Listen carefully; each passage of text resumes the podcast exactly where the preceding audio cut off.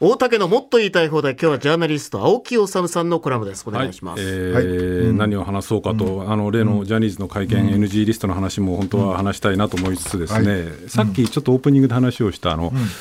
外苑神宮外苑の開発問題。あの、僕以外にも多分武田砂鉄君とかいろんな人たちが番組で話してると思うんですけれど、ちょっと僕違う視点からっていうかね不思議だなと思ってることなんですけれど、はいあのまあ、ご存知の通り、計画進めているのは、えー、宗教法人明治神宮、それから三井不動産、うん、伊藤忠商事などが主体となって、うん、まあ、大規模な再開発計画、うん、まあ、さっき言ったように、その神宮球場だったり、秩父宮ラグビー場だったりとかのその大規模な再開発が進んでるんですね、で200メートル近い超高層ビルが2棟も作られると。はい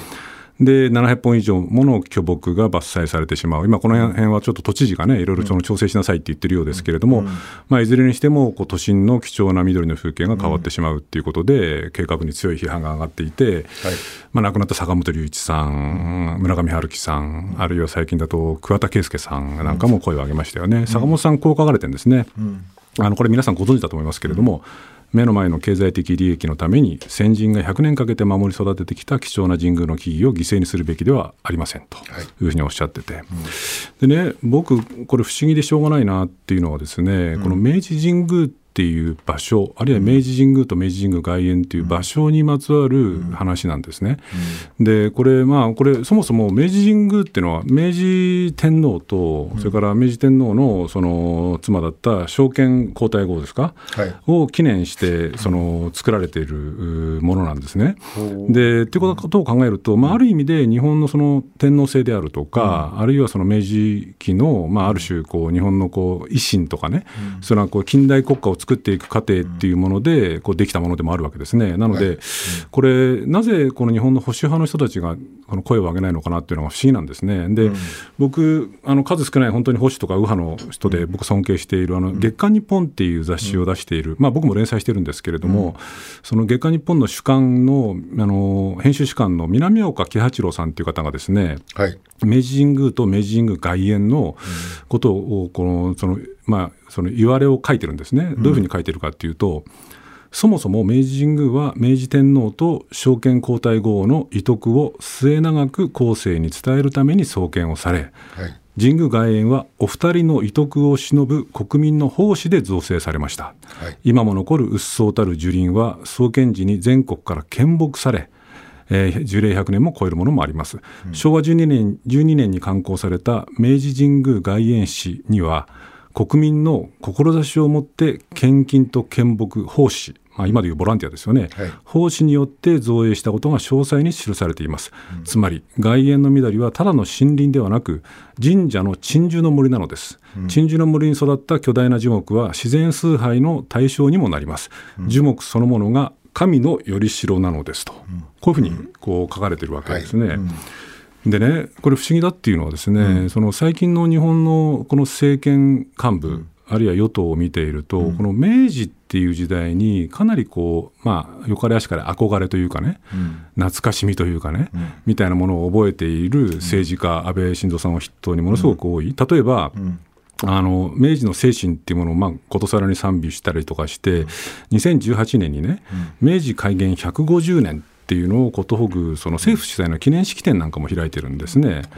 で憲政記念館で開かれた式典だったんですけれどもここでまあ安倍さんは明治の人々に倣い未来を切り開くんだというふうにおっしゃったりとか。うんあるいはこの番組でも僕何度も申し上げてきているその例えば選択的夫婦別姓とかね、うん、あるいは同性婚とかね、うん、あるいは性的少数者の人権擁護とかっていうものに、うん、こう自民党の右派、まあ、保守なのか右派なのか別としての人たちが強硬に反対するっていうのは、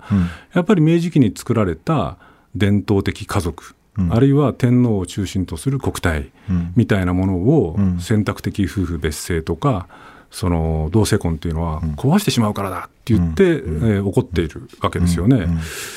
ならば、なぜその人たちはその明治天皇、まあ、その明治の精神の中枢たる、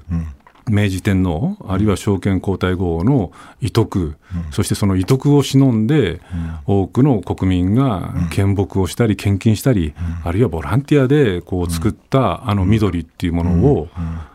大事にしないのか、うん、逆に言えばあれを切り倒そうって言ってるような動きってものに対して、なぜ声を上げないのかっていうのが僕は不思議でしょうがないんですよね。でね、ちょっと皮肉なんですけどね、これあの三島由紀夫があのまあ、自害をした時あの市ヶ谷の防衛省とか自衛隊の,、ね、はい、その、はい、に決起を呼びかけて自害した時に最初に言ったセリフっていうのが、うん、これあのこう重要なんですけどあのさっきの話とちょっと記憶を喚起してもらいたいんですけれども、うん、三島由紀夫が最初に放ったのが、うん、その経済的繁栄に諸君はうつつを抜かし、精神的には空っぽになってしまってるじゃないかって言って三島由紀夫は決起したわけです。これってさっき僕が紹介した坂本龍一さんの、あのメッセージってのと結構似てないですかと、坂本龍一さんはね、目の前の経済的利益のために先人が100年かけて守り育ててきた貴重な神宮の木々を犠牲にするべきではない。経済的繁栄に移すを抜かし、その精神的には空っぽになってしまっているっていう、まあ、この三島由紀夫のセリフっていうのは坂本さんと通じるものもある、うん、さらに言うんだったらやっぱり保守の精神って、まあ、これはね、うん、あのこの番組で中島武さんだったりとか他の方ももっと専門の方いらっしゃいますけれども、はい、やっぱり先人が築いてきた経験であるとか歴史であるとか伝統っていうものは、うんやっぱりその時代時代の意味があるんだから、もちろんそれは常にこう微調整は必要だけれども、でも基本的にはそういう伝統であったりとか先人が築いたものを大事にしながら少しずつ少しずつ進歩していこうよっていうのが星野精神ってことを考えると、この神宮の森をバーンとぶっ壊すんだみたいな計画に対しては、もちろんリベラルなね環境保護とか景観保護とか自然保護とかっていう立場からの反対運動はもちろんあるのは当然だしあっていいんですけれど、なぜ星の人たちがこれに声を上げないのか、これ、まあ、あえてちょっと挑戦的な言い方すれば、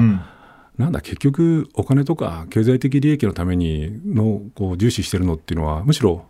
保守とか右派の人たちなんじゃないですかっていうようなことを